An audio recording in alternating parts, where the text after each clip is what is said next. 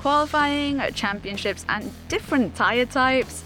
We're taking it back to basics with F1 for beginners. So get ready, because you've been summoned to the steward's office. Hello, everyone, and welcome back to the steward's office. I'm Saira, and today we are going to be having a chat about the basics of Formula One. Now, when I started watching Formula One, there was a whole host of information that I both needed and wanted to know, and I thought I'd just sort of bundle up the basics of Formula One in an easy to watch episode for people who might be new to the sport this season or have watched the sport and just want a refresher. There has just been a massive growth in Formula One, meaning that we have a whole new audience coming in and watching it between DTS and the general advertisement that Formula One has in the world now. So it might be a good idea just to go over the very basics of Formula One. So let's dive into it. We are going to start right from the top. We are in the 2024 Formula One season.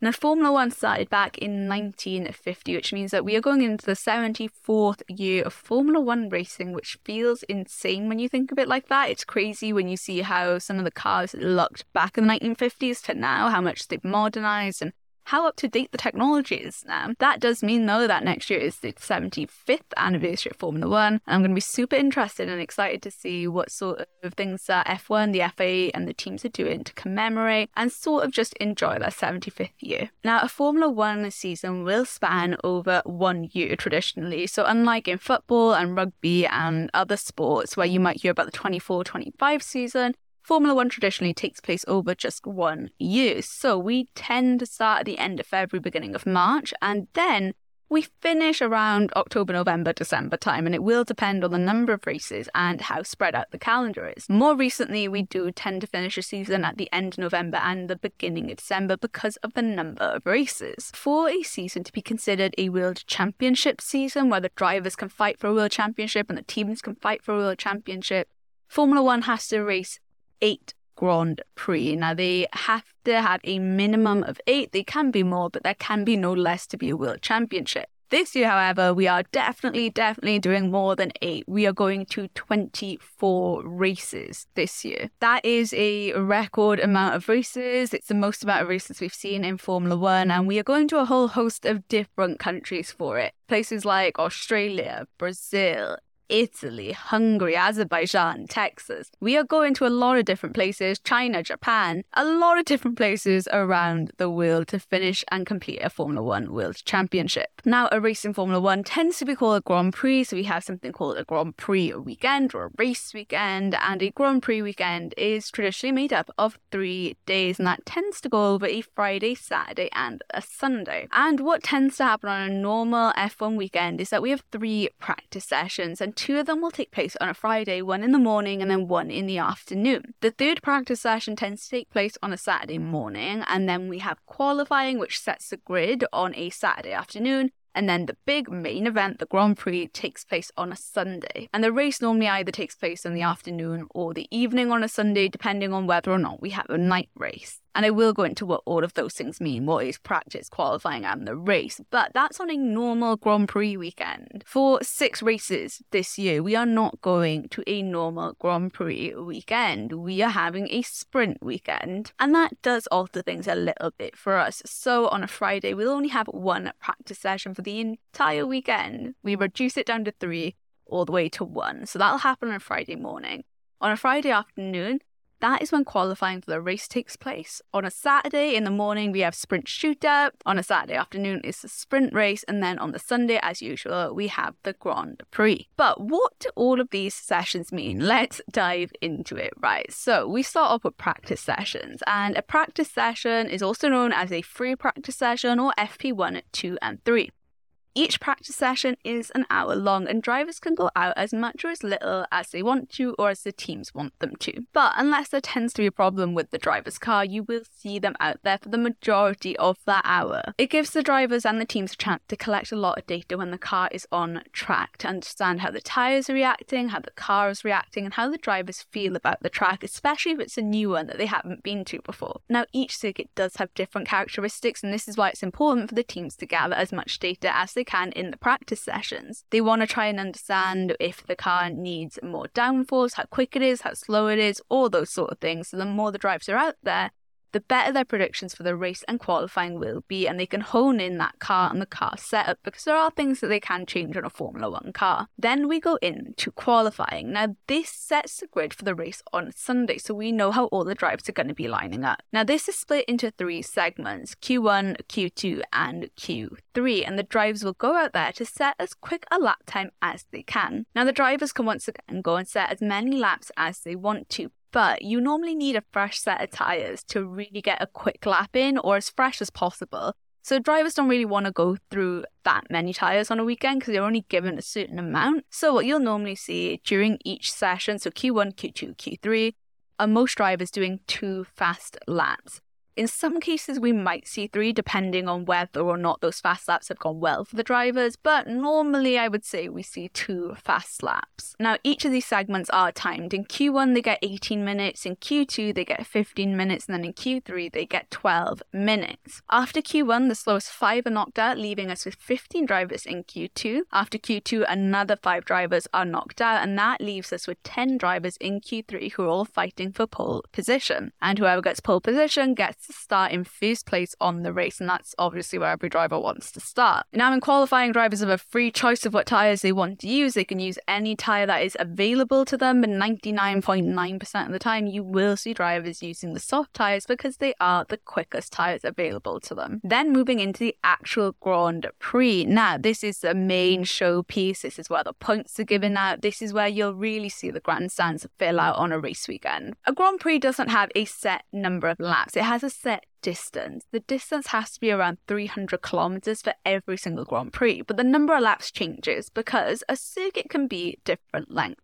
They're designed differently, so some are longer than others, some are shorter than others, and the number of laps are calculated on however many laps it'll take to get them to 300 kilometers. Now, there are three tyre compounds that a driver can use during the race, and we'll talk about the tyres a little bit later, but drivers do have to use two of the three compounds that are available to them. They can't just pick their favourite compound and use that for the entire race. They do have to change their tyres, which means them coming in for a pit stop to change to a different set of tyres. Pit stops are usually really, really quick. Stationary time where they're actually changing the tyres, we're looking at around two seconds or even below that for a really good pit stop. But in Formula One, we don't do refueling, not anymore. It has been years since we've done refueling, mainly because of safety measures. So when a driver has fuel on board at the start of the race, that fuel has to last them the full entire race. So sometimes you will see drivers having to slow down a little bit to save on fuel. Now, races usually last between an hour and 30 minutes to two hours, and that does depend on if we get any accidents or incidents or if we have any red flags, which means that a race has to stop while things are repaired, a car's taken off track, and the drivers go back to the pit lane before the race can restart again. If there are other incidents that aren't major, we can get something called a safety car or a virtual safety car. And a safety car normally has all the cars bunch up again, so it doesn't matter if you were three seconds behind your competitor before, a safety car will mean that you are right at the back of them by the time the race starts again. With a virtual safety car, that's just a sign that comes up on the driver's dashboard telling them to get, I think it's 30% lower than what the speed they were doing. This doesn't bunch up the field, it sort of keeps everything steady. There's no overtaking, all the gaps remain the same. And a virtual safety car, a safety car, and a red flag will just depend on how bad the damage is to the barriers, to how long it might take for a car to get off track, and if anyone is also injured. So that does play a part in how long a race might end up taking. The top 10 in a Grand Prix are awarded points. So P1, the person that crosses the finish line first, is given 25 points, and then P10 is only given one point. There is an additional point that is given out to anyone in the top 10 who manages to get the fastest lap in the entire Grand Prix. If you're outside of the top 10, there is absolutely no point given out at all. Moving into the sprint sessions, though, so we have something called a sprint shootout, which is the same sort of thing as qualifying, only this sets the grid for the sprint race later on in the day. Now, this is really, really similar to how qualifying is laid out in that we have three segments, but there are some key differences. In a sprint shootout, we have those three segments, but in the first and second segments, the drivers have to use medium tyres. They can't pick whatever tyres they want here, so they are using medium tyres. It's only in that very last segment that they are then allowed to use the soft tyres, which are the quickest tyres. The time is also shortened a lot compared to qualifying. So the first session they get 12 minutes, and then it goes down to 10, and then it goes down to 8. But elimination works in the exact same way. By the time we get to the very last session in Sprint Shootout, there are only 10 drivers left. Moving into the sprint race, then, this is a third of the distance of the actual race, so they're only racing for 100 kilometers. And unlike a Grand Prix, it's not the top 10 that get given out points, it's the top 8. So we go from 8 points for P1, going down in increments of 1 to 1.4 P8. There is also no point given out for a faster lap. There are fewer points given during a sprint race, but there are tight battles up and down the field for the entire year, so those little points do add up to be a lot, so the drivers are still very competitive. Now, that goes through all of the sessions that we have during a race weekend, whether it's a normal Grand Prix weekend or whether we have the sprint races added in. But who the heck is competing in these races?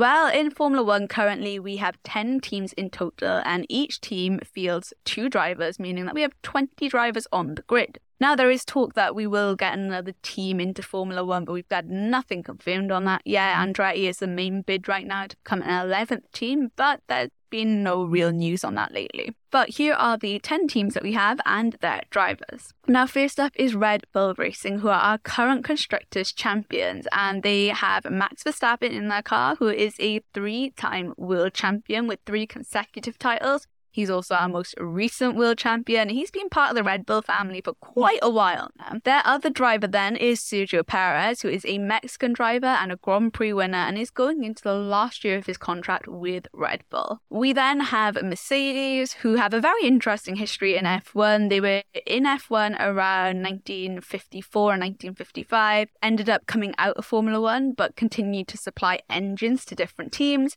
And then they made a proper comeback as a team in 2013. And from 2014 to about 2020, they went through a massive, massive period of dominance. They currently have eight World Constructors titles, with their last one being won in 2021. Their current driver lineup looks like this Lewis Hamilton, who is a seven time world champion, a history maker in the sport with the most amount of wins ever in Formula One and the most amount of pole positions. Their other driver is George Russell. Now, he is a much younger driver. He was in Williams before moving to Mercedes and is a part of the Mercedes Junior Academy, for quite a while while he worked his way up to the main Mercedes seat. Now, that is a full British lineup in the Mercedes team. Looking at Ferrari, then, now this is the most historic team in Formula One, in my opinion, and I would also agree when people say it's the most iconic team in Formula One because everyone thinks about a red car when they think of racing. Now, Ferrari are the only team who have been a part of Formula One since it began, which is why it's so iconic in Formula One. They have a record six 15 constructors titles with them and there is just so much history surrounding them. They are the team that a lot of drivers want to be a part of because they want to be a part of the history that Ferrari have. And of course, the driver that is most associated with Ferrari is, of course, Michael Schumacher, who is a seven time world champion. Now, looking at their current drivers, though, they have Charles Leclerc, who is part of the Ferrari Driver Academy and then eventually became a Ferrari full time driver. And they also have Carlos Sainz, who was actually a Red Bull driver in Toro Rosso for a little while came into Ferrari, and both are very, very good drivers and Grand Prix winners. Charles Leclerc is definitely known for his qualifying pace as well. Moving on to McLaren, now this is also known as Team Papaya because it has that beautiful bright orange colour that we associate with them. Now, they are also a team that has a very long history in Formula One and are tied with Mercedes for the team with the third most amount of championships, with eight of them. And they have housed some absolutely amazing, magnificent drivers such as Senna, Prost, Hakkinen, Lauda, Hamilton, Alonso, they are a team that have some amazing drivers in their history. Their current driver lineup, though, is quite young. I think it's the youngest driver mm. lineup we have on the grid with Lando Norris and Oscar Piastri. Now, Lando Norris has been a promising young talent for a number of years, and a lot of people have their hopes pinned on him to win a championship very soon. And Oscar Piastri is in his second year in Formula One, but was the most promising rookie last year and has a very, very exciting future ahead of him. And then we move on to Aston Martin, and they are a newer team on the grid. And I'm putting that in inverted commas because they are a team that's basically renamed themselves a couple of times over the past few years. They made amazing strides in 2023, or at least the beginning half of it, where they looked more competitive. Currently in their driver lineup, they have two time world champion Fernando Alonso, who is an incredible driver to watch racing, and also Lance Stroll, who is a Canadian driver. Then we move on to our French team, Alpine, who were formerly Renault. Now, when they were Renault, they had two world championships, and currently they're just struggling to find form. I can't lie to you guys. They are a French team within all French lineup in Esteban Ocon, who's been with them for quite a number of years now and then Pierre Gasly, who only moved to the team last year. Both drivers are Grand Prix winners and have a lot of promise. Our seventh team is then Williams. Now, this is another team that has so, so much history. They are actually the team with the second most amount of championships, with nine of them. But admittedly, they've not had a great couple of years and they've become more of a back marker team recently. Signs are looking positive for them, though, with 2023 a much, much better season. Their drivers are currently Alex Albon, who is a Thai British driver and has done absolutely phenomenal work in Formula One since he came back and joined Williams again. He did have a year out after Red Bull dropped him. And their second driver is then Logan Sargeant, our only American driver on the grid, and like Oscar Piastri, He's in his second year in Formula One in 2024. AlphaTauri is up next, and they're an interesting one because they are the Red Bull sister team. Now, Red Bull actually own this team, it is part of their brand. Now, what tends to happen with AlphaTauri is that this is a team that tends to house a lot of the Red Bull junior drivers when they first come into Formula One while Red Bull kind of scout out and figure out if they're ready for the actual full Red Bull seat that is very, very competitive. Now, their current drivers are Yuki Tsunoda, who is our only Japanese driver and has improved vastly, in my opinion, in 2023.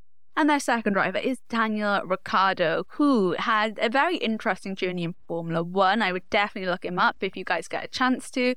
He did sit out for half the season last year when McLaren dropped him from his contract at the end of 2022, but Red Bull gave him a seat in AlphaTauri to get him back on the grid midway through the 2023 season. And then we have the Stake F1 team, who have been renamed. If you have been watching Formula One last year, they were Alfa Romeo, they are now the Stake F1 team. This team is disappearing in two years, so do not be alarmed because Audi are buying them out. And their current drivers are Valtteri Bottas. Now, he was a Mercedes driver for a very long time and also a Williams driver. He is a Grand Prix winner and a phenomenal driver. And then they also have Zhou Guanyu, who is a bit of a younger driver. He's going into, I think, his third or fourth year. I think it's his fourth year in Formula One. That doesn't sound right. No, I think it is his third year. And finally, we have Haas, who are the American team on the grid. Haas have had it quite difficult. They really want to be a quicker, better team, but they are struggling to really make the strides they need to to be more competitive. Their current drivers are Kevin Magnussen and Nico Hulkenberg, both drivers that spent time outside of Formula One before Gunther called them up and ask them to come back into Formula One. And that basically covers what a Grand Prix weekend is and who the competitors are in Formula One. But I'm just going to go over some other questions that you guys might have or that I had when I first started watching F1. So the first one is why do teams perform differently? We sometimes have teams that are way, way further up the grid. They're like 30 seconds ahead if you look at the 2023 season. Then we have teams that are really struggling, who aren't getting in the points, who have never been on a podium before.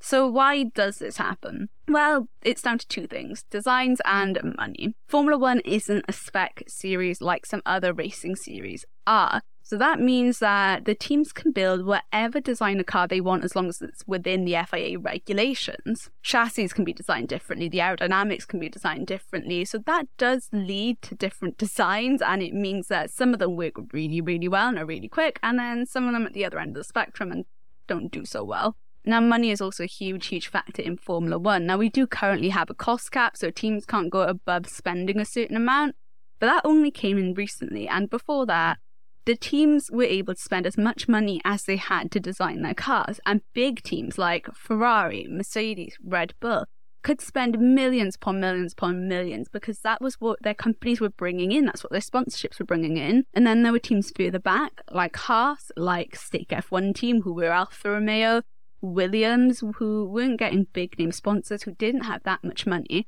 and couldn't put that much money into the development of their car. Now, like I said, we do have a cost cap now, and it means that teams can only spend a certain amount on their car each year, and we'll slowly see that helping out and bringing the grid closer. But there are still teams that aren't even able to reach the cost cap. So that does make things a little bit difficult still. And then we have the fact that there are two championships in Formula One. Now, one is a driver's championship and one is a constructors championship, or you can call it a team championship, right? So, the driver's championship, each of the 20 individual drivers will compete for, and their points will go towards that championship. In the Constructors' Championship or the Team Championship, drivers from the same team will have their points accumulated so that the team can fight for a separate trophy. So a drivers' championship is just every driver fighting with each other. The team championships, teammates are getting their points added up together to try and help their team out. And both are just as important. Obviously, the drivers want to become world champions, but the teams also want to be constructors champions. They want to be told they've got the best car and they want to get that prize money and that bonus money for their employees as well. Looking into tyres now, and I've got to be honest, this was one thing that I did get quite confused about when I first started watching Formula One. So, Pirelli are currently the only tyre suppliers we have in F1. They supply tyres for every single team on every single car for every single race. Now, the tyres in Formula One aren't necessarily made to last the whole race distance, and even if they could, like I mentioned earlier, drivers would have to change their tyres because they have to use two different compounds or two different tyre types. Now, currently, these tyres are 18 inches in size and they go through thousands upon thousands of hours of testing with loads of different prototypes made before Pirelli decide on what would be appropriate to put on the track. So they're not just hoping for the best when they do this it does go through a lot of research and development before we see those tyres on an F1 car on a race weekend. So we have six different types of dry weather tyres. They go from C0 all the way down to C5. Now, C0 are our hardest tyres, and C5 are the softest tyres available. Only three of those tyre types will be picked on a race weekend, though. So, for one weekend, we might opt to have the C0, C1, and C2. Another weekend, it might be the C3, the C4, and C5. And it just depends on what Pirelli think is going to be most appropriate for the racetrack and the circuit and what the surface is like on that circuit. And when we get those tyres to a race weekend, we normally just refer to them as the soft, hard, and the medium. So if we were going to go C0, 1, and 2, the C2 would be the soft tyre, the C1 would be the medium tyre, and the C0 is the hard tyre. Now, the soft tyres do not last long, right? But they give the driver a lot more grip and it doesn't take long to heat up. So, this is normally the fastest tyre on a race weekend. This is the tyres that a lot of the drivers will opt to use during qualifying. Now, the hard tyres, on the other hand, can last a pretty long distance, but it can take a little while to warm up and for them to get the grip in it. So sometimes you'll see drivers sliding a little bit because the hard tires just don't have the grip in them straight away. But you will get better performance out of them over a longer distance. And then we have the medium tires, which is bang in the middle of both of those tire types. So during a race, mediums and hard tires tend to be used a lot more compared to soft tires, and then soft tires tend to be used in qualifying. And then we have two extra special types of tyres, and these are the intermediate and the wet tyres. Now, these tyres are basically used when we have wet weather and the track is super, super wet with a lot of water on it, and we can't really have the drivers out on dry tyres. The wet and intermediate tyres are basically a way for the drivers to be able to clear water as they're going on track, and it's much, much safer for them. The intermediate tyres are normally used when the track isn't too wet and not too dry, and it's sort of in that in the middle stage and then the wet weather tyres are when there is a lot of water on track, when it's raining quite badly as well, and that's when we'll see those come out. Moving on from tyres to engine manufacturers. Now, not all teams have the facility or the money to produce their own engine. So, when they don't have the facilities, when they don't have that money, what they'll do is buy that engine from another team. So, right now on the grid, we have Ferrari, Mercedes, Renault, and the Red Bull powertrains as engine suppliers. So they are selling their engines to other people on the grid. And I mentioned this with Mercedes, even when they weren't on the grid, they were still supplying engines to people, right? And I think we find with a lot of new teams that are first coming onto the grid, when they don't have that facility to make an engine, they will end up buying their engines from someone else because it's a much cheaper way to do it than one trying to build the facilities for it finding people and then getting all the technical know how. Sometimes it can put you on the back foot for a couple of years, and when teams want to be competitive straight away, it's easier to go with a known quantity, right? So, like I said, we have Ferrari, Mercedes, Renault, and the RBPT Red Bull powertrains. Ferrari are currently supplying to Alfa Romeo and Haas. Renault only supply to Alpine, that's it, there's no one else. Mercedes are currently supplying to Aston Martin, McLaren, and Williams, and then the Red Bull powertrain is also going to their sister team AlphaTauri. There is absolutely nothing against the teams supplying engines to other teams. It's absolutely fine. It's happened for ages. And it's a great thing for teams that are really struggling to reach the cost cap, who don't have that much money, instead of sort of investing in more staff, another facility, and all the rest of it, R and D it's cheaper for them to buy their engine from an engine supplier. And especially, I've got to be honest with you, all of the teams that are buying engines tend to have a really good relationship with the engine supplier. And that just about covers it for my Formula One basics right now. But if there are other questions you guys have, if you're curious about other things in Formula One that you've heard about and you have no idea what it means, drop me a comment, put it in the comments of my YouTube video, in the ask box on Spotify drop me a message on my social media, Instagram and TikTok at stewards underscore office, and I'll either do a short video about it on my social media or I will do another one of these sort of videos where I chat about some of the questions you guys have. I'm more than happy to do it. But thank you guys so, so much for listening and diolch and make sure you subscribe to this podcast, whether you're listening to it on YouTube or wherever you listen to your podcast. I really do appreciate it. And I will see you guys the next time you're summoned to the steward's office.